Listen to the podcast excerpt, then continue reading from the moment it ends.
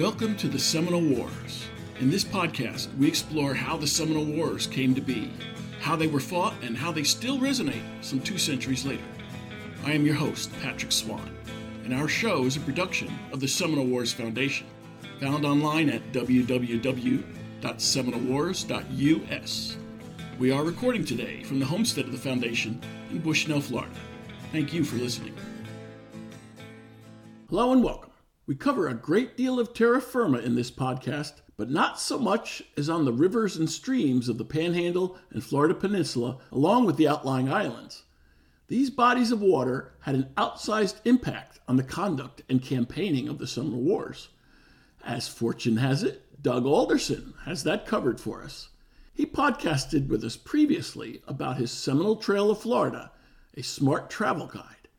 He returns this week to connect river composition and range in its various arteries, veins, and cataracts for use by the Seminoles and soldiers in this long Florida conflict. In Florida's Rivers, a celebration of over 40 of the Sunshine State's dynamic waterways, Doug examines the big rivers, the clear streams, and the muddy waters of Florida. In this podcast, Doug takes us to the rivers that featured so prominently in his book, we discussed the Apalachicola River and the hot shot that destroyed the Negro Fort at Prospect Bluff. We consider the Hillsborough River, where Major Dade and his men forded the waters after Seminole burned the bridge across its span. And we travel to the peninsula's tip, to where Colonel Harney encountered Spanish Seminole Indians at the Miami River. Doug does this and still finds time to cover the battles and skirmishes for most everything else in between. Then Doug teases a look at the Florida coastline for further exploration on this topic. Doug Alderson, welcome back to the Seminole Wars. Thank you. Good to be back. You're going to explain to us the connection between Florida rivers and the Seminole Wars, but first, we need to define what are the rivers. So, how do you categorize your book? We're talking mostly about Florida's rivers. My latest book is a hardback featuring over 40 of Florida's rivers. I divide the book into three parts. One's called, I call the mighty rivers. Those are the larger rivers, and there's a few of those in Florida. Some are alluvial, meaning they carry a lot of sediment, but the only one that comes from the Appalachian Mountains is the Apalachicola. So I covered the Apalachicola, the Choctawhatchee, the Suwannee, the Peace, the St. John's. Those are the major mighty rivers. And then I covered the spring fed rivers, which I call spring fed gems. And there's several of those. They largely originate with springs. A lot of the larger rivers do have some springs on the side, but these particular rivers are ones that pretty much are formed from springs with some other feeder streams that come in. And then I have a long list of swamp streams, which are really the blackwater rivers. And the southern United States, along with the Amazon, are really the two major areas of the world that have these blackwater streams. And they mostly originate from swamps, and they tend to have the darker tannin waters, they're kind of like the color of tea, sometimes coffee. And Florida has many of these uh, dark streams. But against the white sand bank or bottom, they often appear kind of golden colors. They're very pretty, especially some of those in the panhandle that I'm familiar with, such as the Blackwater River. So that's how I divide the book. And I do have a chapter on how you can help the Florida rivers because many face different problems dealing with pollution or development and so forth. So there's many ways that people can get involved, and every river needs a champion, and many of them do. So it's easy to hook into a group of people, either local groups or statewide conservation groups, and uh, champion our Florida rivers. Some of these rivers are so key, we call them arteries. Talk about that. I'll give an example of a, an artery, the Apalachicola. It's the only river that comes from the Appalachian Mountains. So it comes down from the Chattahoochee River and the Flint River, forms the Apalachicola at the Georgia border. The river itself in Florida is 106 miles long, but if you add up all the side streams, the capillaries, that's about 400 miles. So four times the length of these different streams than the actual river. So it tells you the Apalachicola, it's a huge system, huge basin, and these capillaries feed into uh, the main artery that goes into Apalachicola Bay and feeds this great estuary all of the native tribes, not just the Seminoles, would be familiar with these rivers in their various configurations. Historically, as we all know, the rivers of Florida, all of them were used by native peoples for the last several thousand years.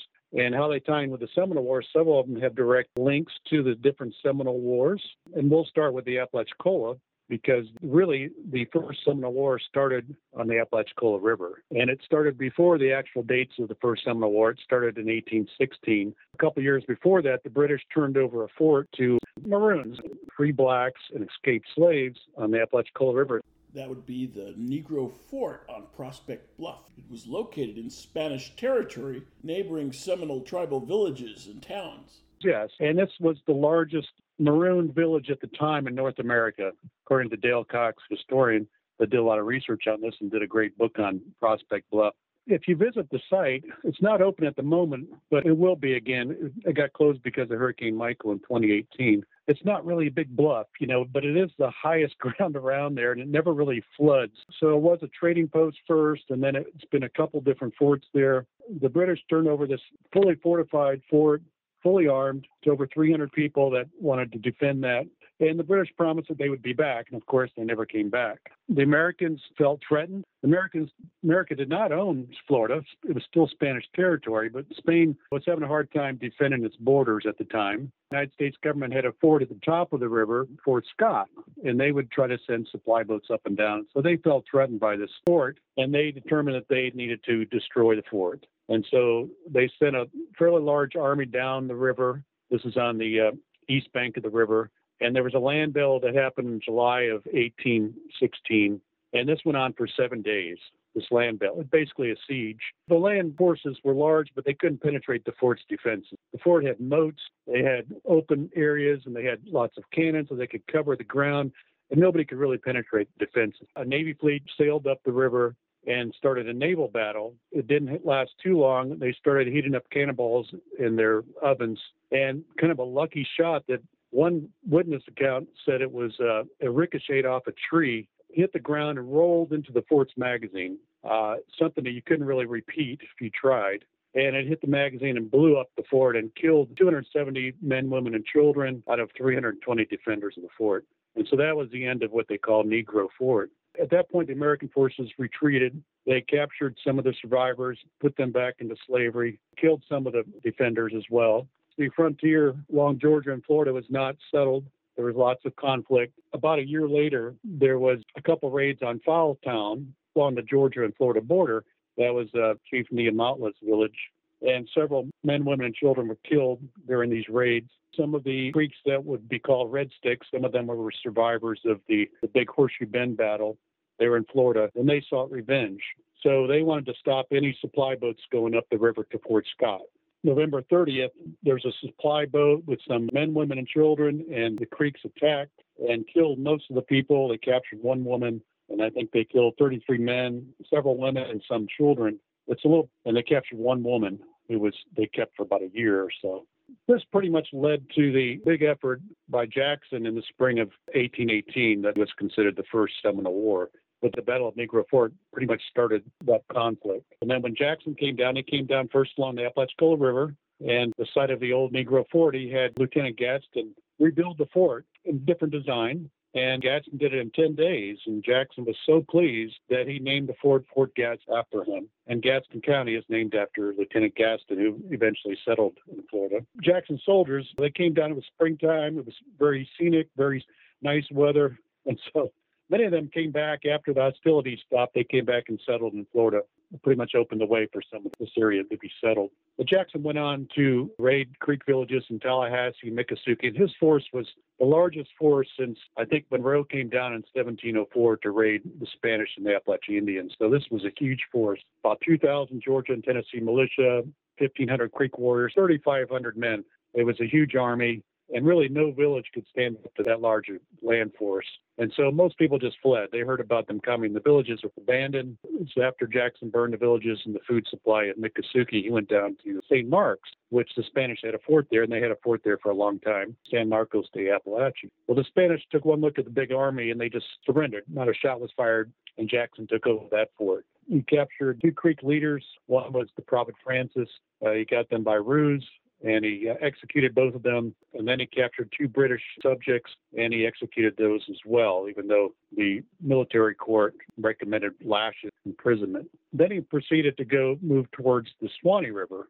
So here's another river tie-in, the Suwannee. So the Fort San Marcos is on the confluence of the Wakulla and St. Marks rivers. They come together and then it goes on another four or five miles into the Gulf of Mexico from there. It's a very strategic point. But Jackson moved on through the swamps and fought with the Peter McQueen's Red Stick Band in kind of a running battle until he hit the Suwannee River. Then there was a battle at Bowlegs Town on the Suwannee near present day Old Town. And and most of the people fled across the rivers. Rear guard action to protect the people from going and getting killed. They made it across the river. And Jackson pretty much stopped at that point, his advance. It didn't cross the Suwannee. He, he then retreated and went to Pensacola and took over Pensacola for a while. And then he went back home. And now, word didn't get out for quite a while that he attacked Spanish Florida. It wasn't really known to a lot of people at the time. But he did what he wanted to do, and that was to eliminate the enemy, what they perceived as the enemy around the Apalachicola River in that area. And uh, that's exactly what they did. The Americans did build Fort Fanning there in 1838. The Suwannee River plays back into it in the Second Seminole War when the United States built Fort Fanning in 1838. They wanted to protect the crossing and also establish a base of operations there. So there were several skirmishes still in the, the Big Bend of Florida. Plantations were raided and so forth. Tallahassee was on alarm. Tallahassee itself was not raided, but the outlying plantations had different battles and raids during the Second Seminole War. And one somewhat humorous account was the Tallahassee men were on guard around Tallahassee and they saw something moving at night they swore was a Seminole and they shot it and it turned out to be a pig wandering around. And so they killed the pig at night. they got some good dinner at the end. So, but the major battles occurred farther south during the Second Seminole War to the Dade Massacre. The Seminoles started taking more advantage of the wet topography of Florida. Around the Apalachicola River, there's lots of swamps and everything, and they were situated along the river mostly in farms. And the fort there, the old British fort, and so they were a little bit easier found. The villages were found, but the Seminoles became a little more wise during the beginning of the Second Seminole War. They're basically they camped primarily around the cove of the Withlacoochee River, which was a very swampy area, not known to a lot of people. A lot of hammocks, so they could set up villages and everything, but there was a lot of swampland in between. You really had to know the country to navigate through that. And very few of the American forces, anybody with them, even the Creek allies, didn't know that country. And so they had a disadvantage trying to engage with the Seminoles in that area. St. John's factors in. I don't have a lot of information about some of the battles along the St. John's. The Peace River is obviously it factors somewhat into the Third Seminole War. Payne's Landing, there was a trading post, and this preceded the actual Third Seminole War. The landing was established, the trading post, in 1849, and it was raided that same year by a band they call renegades. And I think some of these people were what they call the Spanish Indians, which may have been made up partly of Calusa remnants, and they spoke Spanish. They were responsible, they believe, maybe for this raid, along with the raid on Indian Key and possibly a raid on the Calusa Caloosahatchee River in 1839. So they were blamed for some of the different hostilities that occurred in that region. Because of that raid on the trading post, there was a fort built nearby, Fort, if I can pronounce it, Chokonikla. Was built there. Today, there's reenactments occur in early March. I don't know what they're doing during COVID, but they have been occurring in March at Paynes Creek Landing State Park on the Peace River there were different battles around the Peace River. The St. Johns, the Peace River, and the many other rivers in Florida, river travel was obviously the easiest way to travel through Florida. There was a few roads, but they were very hard to defend. They often didn't have river crossings. They had to have ferries across the rivers. And if they did have a bridge, like on the Hillsborough River, they had to be defended by a fort so they wouldn't get burned down. So the river travel was much easier especially the larger rivers that didn't get clogged by snags, uh, like some of the smaller rivers. And so you can move some fairly large ships on rivers like the St. John's pretty far up into the territory of Florida. That was a major resupply avenue for the military during the wars. What you'll see during the Seminole Wars, you'll see a common pattern of developing a series of forts different along different routes. And so if we move a little south, you, you can hit the Kissimmee Chain of Lakes and Kissimmee River area. And during the Second Seminole War, when Zachary Taylor was moving down, he built a fort at Lake Tohopekaliga, which is the a Seminole name for a fortress place. And so that was the place that Wildcat was believed to be born on Makinson Island there in Lake Toho around 1809 or so. There was a battle with Wildcat in Shingle Creek. Shingle Creek is part of the headwaters of the whole Kissimmee River chain. That's near the town of Kissimmee today, and it's still a wild place because it's very swampy. It's very pretty. I've kayaked through there. In 2007, I did a kayak trip from Kissimmee to Lake Okeechobee through the Kissimmee Chain of Lakes and the Kissimmee River. with an expedition team. And we were believed to be the first group to paddle the river since the Seminoles, probably about a century before that. And certainly this was the heart of Seminole land. It led up to the major battle like the Battle of Lake Okeechobee. And so Taylor built the fort at the top of Lake Toho and he started moving down the river. And so some of the Seminoles he captured and some surrendered along the way. And He built another fort, which was about 17 miles above the mouth of the river into Lake Okeechobee that he called Fort Basinger. Visit the town of Basinger today. Of course, there's no sign of the fort, but there is an historical marker. There's an old, very old house that's now a museum place, and it's an interesting place to visit. And that's roughly 17 miles above the mouth. And so he built the fort there and left a lot of sick men. Seminole War was treacherous to the soldiers and militias. Most died of disease, and so it was very easy for them to get malaria and other diseases. So we had to leave a group there to guard Seminole prisoners and to leave a lot of sick men. And that reduced his force of 1,000 down to about 800. By the time he reached Lake Okeechobee, he had about 800 men, which was enough to engage the Seminoles, who had roughly 400 or so. They were definitely situated in a better spot for defending themselves. An interesting reference in the Chassahowitzka River, which is located kind of near Homosassa in that region. It's, it's a lot of spring fed. And I found a reference in an early 1950s book on rivers by uh, Allen, I mentioned that there was a spring that the locals they, they had a derogatory name for it and hole basically because a lot of the black warriors and Seminoles that died defending that area were bodies were in that spring at that time. And so at that time they had a marker on the spring, skull and crossbones, and that's gone now, and, and very little is known about that spring today. But I did find a reference in that book, which I found quite interesting, a little bit chilling as well difficult to pronounce, Chassahowitzka, which basically means hanging pumpkins in Seminoles. I grow them in my garden, the Seminole pumpkins, and they climb a lot. They can climb trees, and so they often planted the pumpkins in different hammocks. They wouldn't need a lot of tending because they would start getting climbing and getting out of the reach of deer which they love those the blossoms and the pumpkins. To come back then and harvest some of the pumpkins. Chassahowitzka, which the locals just call it the Chaz, means hanging pumpkins, Seminole Creek time. A lot of these names have been bastardized a bit because of the time where people were making maps and trying to put down the different Indian names of rivers. They weren't linguists. There was no written language of these native languages at the time. They'd often try to just put it down the way they heard it and sometimes they didn't get it quite right. So there's sometimes debates over how they were pronounced. I mentioned the St. Mark and the Wakulla because they came together at that fort. And Josiah Francis, who was a leader of the Creek Seminoles, lived about three miles upriver. He had a big village on the Wakulla River there. He was one of the ones that were killed by when it came down.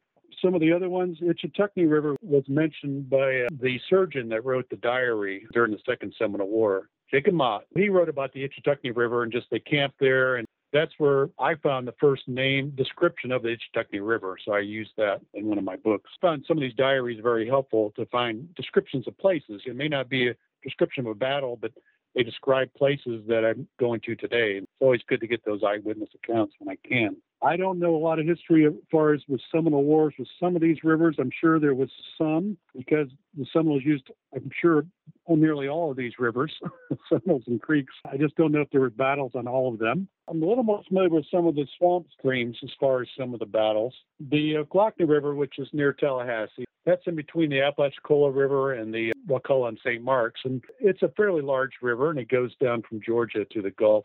These rivers were used for the removal of the Seminole as well as of the Creek. During the Seminole Wars, we also have to keep in mind that there was a Creek Indian removal going on in Georgia and Alabama. They were trying to move all those folks to Indian territory. Some of the creeks during that time fled down into Florida to escape removal. And one of those was a band of over 100 people. When people are on the run, especially a band of 100 or so, it's hard to feed them. You're on the run, you can't plant anything you can't hunt enough game while you're moving like that. I started starving. And eventually they surrendered on the Ochlockonee River. So it's kind of a sad story. I don't have all the facts in front of me about that, but that was during the time of the Second Seminole War and when the creeks were also being removed to go to Oklahoma. The Ocklawaha, of course, was where they had the Treaty of Payne's Landing in 1832. So this was very historic because this is the document that called for the Seminoles to move west. A year later, a delegation of Seminole leaders were sent to Indian Territory to look it over. This is where the dispute comes in whether or not they knew what they were signing or agreeing to. but some of the Americans said they agreed to move, and some of the Seminoles said they didn't understand the documents. There wasn't great interpretation, and they felt like they were deceived. And so uh, they came back, and some claimed they did not sign anything, and the Americans said they did. And they had this treaty to require the Seminoles to move. That led to the Second Seminole War. A treaty was signed on the Ocklawaha River. Moving down to some of these other ones, of course, I covered the Withlacoochee River, which is with the Cove of the Withlacoochee and all that. I think most people are familiar with some of the major battles that occurred. That was very early in the war. General Clinch started out with the battle. He didn't know that Major Dade had been wiped out. So three days later, he was crossing. He found an old leaky dugout and crossed his regulars across, about 250 men, left behind about 500 volunteers. And then they were attacked on the west side of the river. They had to do a couple bayonet charges to allow enough time to retreat back across the river. They made a makeshift bridge because the dugout obviously wasn't going to work for a fast retreat and they moved back across. The general thinking of the American generals at the time was that the Seminoles were not organized enough. There was too much infighting them to be organized into a large fighting body.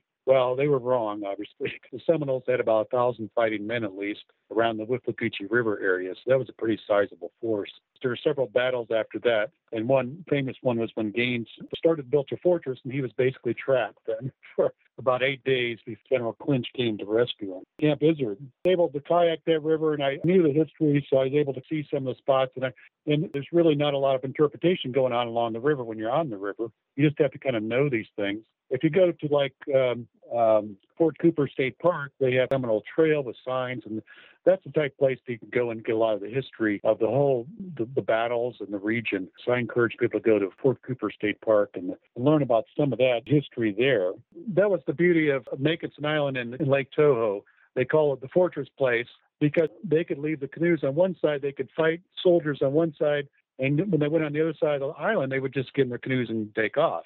And so the soldiers would get on thinking they're going to engage with these people. They, they were already gone. That was the beauty of the rivers as well. They often had canoes stashed and they could retreat. And the same is true of the Everglades area. One side of the island, they would have canoes, they could fight, and then they could retreat out on the other side with the canoes. The Seminoles made great use of the waterways and topography in the swamps of Florida. And that's pretty much the only way they could survive like they have. Whereas the Creek in Georgia and Alabama, they really didn't have that same type of terrain to hide out like the Seminoles did, and so they were mostly captured. Tell us about the trickiness of the Hillsborough River for why they had to build and protect a bridge over that span. Right. Yeah, the Hillsborough, that was a major site. It would take about two days for a group of soldiers with supplies to cross that river without a bridge. And so they built a bridge there. A lot of these rivers during the rainy season, it was pretty fast. The Hillsborough today even has rapids in the state park. You can see those. You realize that could be a little tricky to cross in a wagon. So they built the bridge and they had to build a fort to guard the bridge. And this fort, uh, at first they called it Fort Alabama, and then they changed the name when they built it the second time. so they abandoned the fort and they came back. They had to protect the crossing because this was on the Fort King Road, same road that Major Dade went down and, and got massacred. And at one point, when they abandoned Fort Alabama, they left the booby trap by the magazine and, and, they heard a boom and sure enough the booby trap had killed two seminoles that came in right after the soldiers left.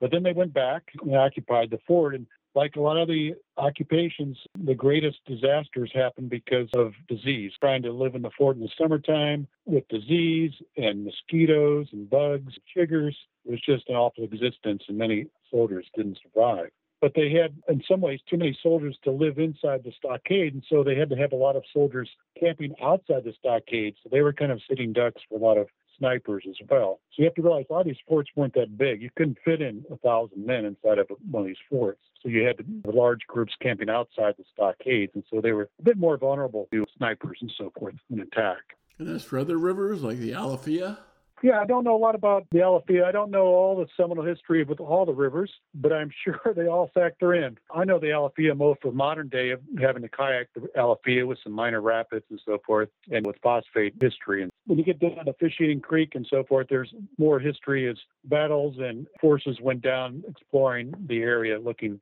at the edge of the Everglades and Lake Okeechobee. So there was lots of activity with the soldiers and armies and so forth moving around. There's lots of good descriptions of places like Fish Eating Creek as a result of these soldiers going through and reading the diary.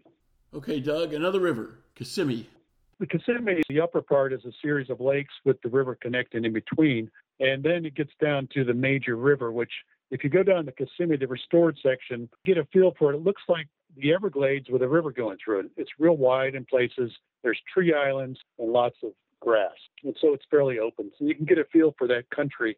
And that's why it's called the Northern Everglades or the Everglades headwaters area. So it's really part of the Everglades system. This was one of the hearts of the Seminole country.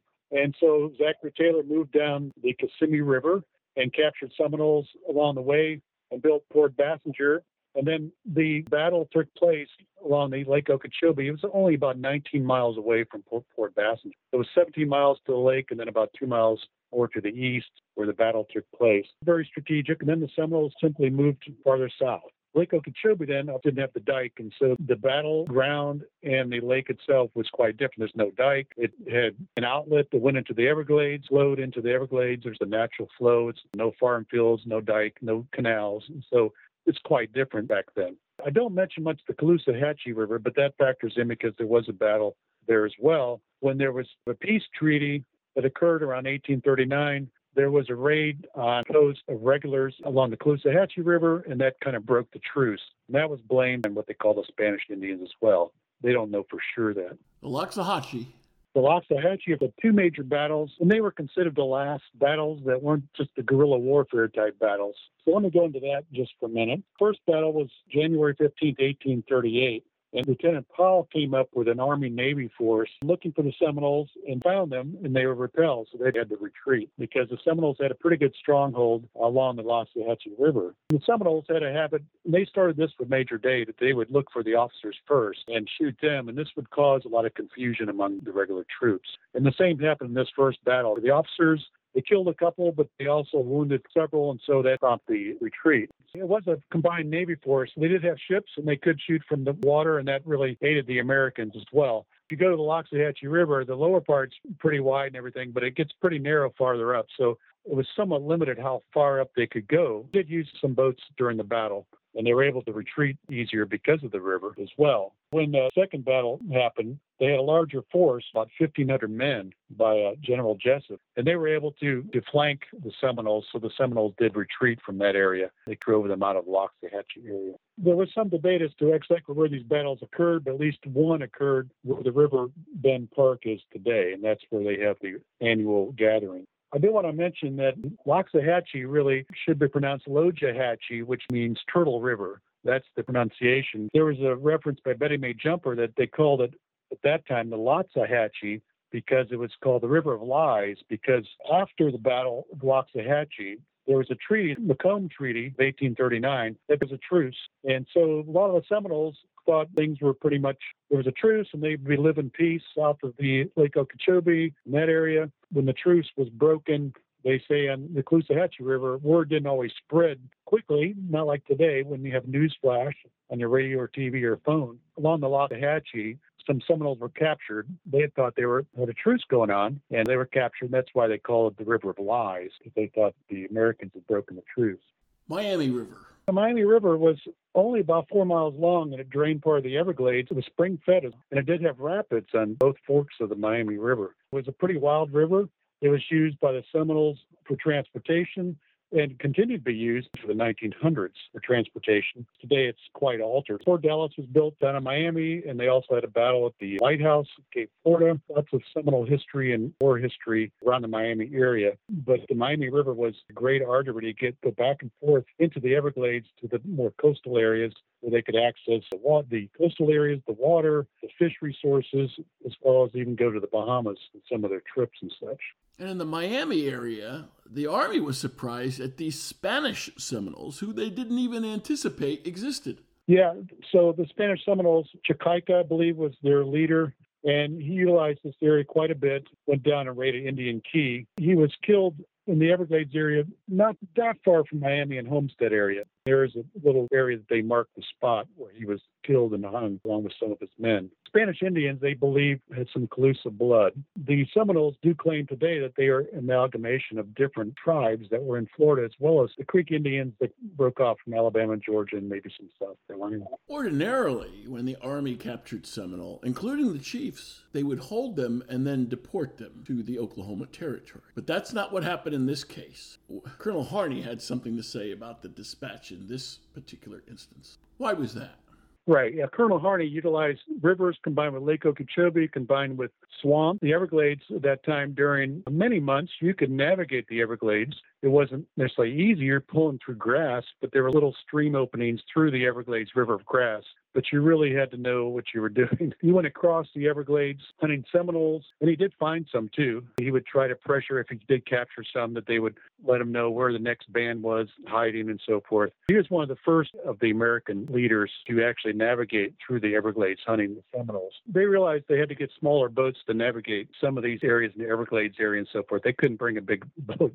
They had to use almost like larger dugouts. The Army, I noticed there's a mention they spent a certain amount of money for dugout canoes maybe like two dollars fifty cents, where the Navy spent about ten times that much for similar type boats. So somehow the Navy spent a lot more money than the Army did. They realized they had to use smaller boats and change their whole different way of fighting an enemy because this was not open seas. This was not the Navy that most people had signed up for, battling big warships on the open seas. This was you're going through swamps, you're going through little rivers, you're going hidden tree islands, you're trying to hunt an enemy that's very elusive and knows the country a lot better than you and they can hide a lot better and do guerrilla warfare. It was totally different type of warfare. Harney was really the first to explore that type of warfare and a lot of the American leaders already knew that it would be very hard to engage and find all the Seminoles in the Everglades. Some of them wanted to just let them be, just just forget about them. That's what ended up happening by the time uh, 1842 came around. It's like, I think we won, claim victory and leave. There's a few left, but just claim victory and leave. And that's pretty much what they did. Okay, Doug, we've covered the rivers that we can that have ties that we know about to the Seminole Wars. Give us a big picture from your book on Florida rivers in general and why they were so important to waging the Seminole War for either side. The book is on Florida rivers. The subtitle is A Celebration of Over 40 of the Sunshine State's Dynamic Waterways. When I write about places like rivers, I like to give the reader some perspective of the history of that river. I may not go into a huge amount of detail because I'm covering over 40 rivers, but I want to give them enough to where if they want to research it, might pique their interest and explore further the history of those rivers. Because when you go down these rivers, there's really no markers for the most part. There's no forts, nothing to see that tells you that this battle occurred or this fort was here or even if this town occurred here, because Florida wipes away signs of people very quickly. I interweave a lot of what some of what I mentioned I, is in the book. I mentioned some of the battles, like on the Loxahatchee and the Withlacoochee, the Apalachicola. Hopefully, that will pique some interest. And they'll appreciate the history if they do go down the rivers in a boat or a kayak or canoe, or on land and go visit some of the parks and historic sites along the way. And so I feel my purpose is to highlight the history as well as the ecology and some of the wildlife and some of the ecological challenges these rivers face. I try to weave all that in there and give a broad perspective that way. A lot of people don't realize the Cove of Withlacoochee, if you haven't read some Seminole history, you don't always realize that's an incredible spot that's on the Withlacoochee River that you can go down that river and go right past some of the spots where the battles were. A lot of land now is in public ownership, which is great. So hopefully there'll be more interpretation and maybe some type of museum in some of these places. In other places, when I talk about this book, a lot of people have visited a few of the rivers, but they haven't visited all of them. And so uh, hopefully I'm enlarging their bucket list. They want to really explore Florida more. And Florida really is a land of water. And so to really explore Florida, you really have to engage in some activities. It could be a motorboat, but some of these rivers aren't too accessible by motorboats. So it's better to go in a kayak or canoe and go a little slower and you can appreciate it a lot more. Doug, having covered the river so thoroughly, what do you do for a follow up? I did want to mention my next book I'm researching right now. It'll take a year and a half to come out. It's on Florida's coast. It's going to be similar. I do weave in some Seminole history, and that was one reason I visited Egmont Key in early December because that was one of the spots where some of the Seminole prisoners were housed from the Third Seminole War. So I wanted to visit that spot. I'd read some accounts of that. Took a ferry boat over there and had a really good walk around Egmont Key. That's where uh, Polly Parker and some others were on a boat to go to the Western Territories. They stopped at St. Marks And she escaped along with some others and made her way back down to the Everglades area. And she's considered the matriarch of many of the people. A lot of people descend from Polly Parker. She had a lot of kids, a lot of grandkids. And she escaped from a boat that came from Egmont Key. And so they consider Egmont Key almost a sacred spot that way because they appreciate the bravery of the people that did escape. I break it down into 12 segments of the Florida coast. And I was fortunate that many years ago, I mapped out a sea kayak trail around the entire state for the state of Florida. So I'm very familiar with the coast. So I went back and visited some key spots. I start in the Panhandle, go all the way to Key West, and go all the way up to the Georgia border. So I cover the entire coast. Obviously, I can't go into huge detail on every segment, I do cover some key spots. I mentioned Egmont Key. I cover some of the key natural areas. I cover some of the small towns that have survived the onslaught of condominiums and rapid development. I cover some of the historic spots and the lighthouses like Cape Florida. I do mention some of the Seminole history as well as some other types of history that occurred along the coast. And just like the rivers, Florida coast is fascinating. It's diverse. The history really ranges from Native Americans to pirates to smugglers, prohibition, drug smugglers, on up. And so I cover all that. And I got the former drug smuggler in Everglades City, so that was interesting.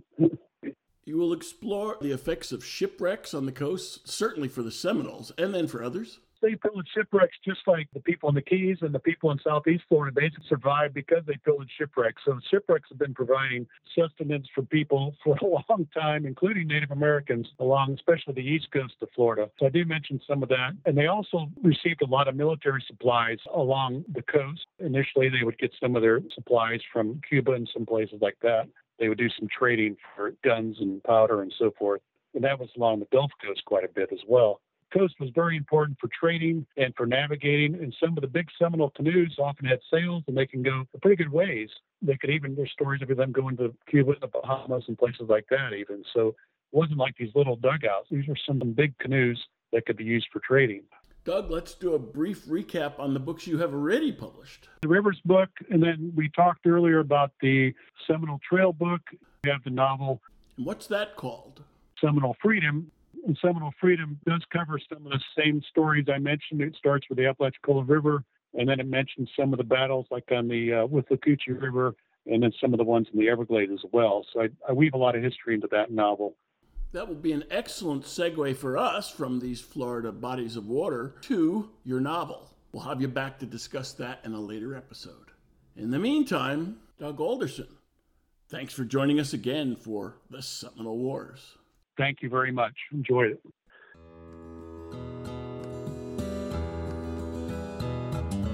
If you enjoyed this show, please take a moment to like us on Facebook at Seminole Wars Foundation. Leave a review on iTunes or your favorite podcast provider. Your reviews and comments help new listeners discover us and help us keep the show going. Visit our website at www.seminolewars.us for blogs, articles, news, books, events, membership information, and how to subscribe to this podcast.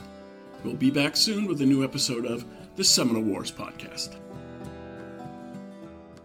The Seminole Wars Foundation is a 501c3 nonprofit organization dedicated to preservation, education, and publication of Seminole Wars history throughout the state of Florida. This podcast is copyrighted the Seminole Wars Foundation 2022. All rights reserved. Front bumper music, The Devil's Garden, Roast 'em, provided by kind permission of Reedy Unman. Back bumper music, Second Seminole Win by Jed Marum and Ricky Pittman, courtesy of Ricky Pittman. All rights reserved.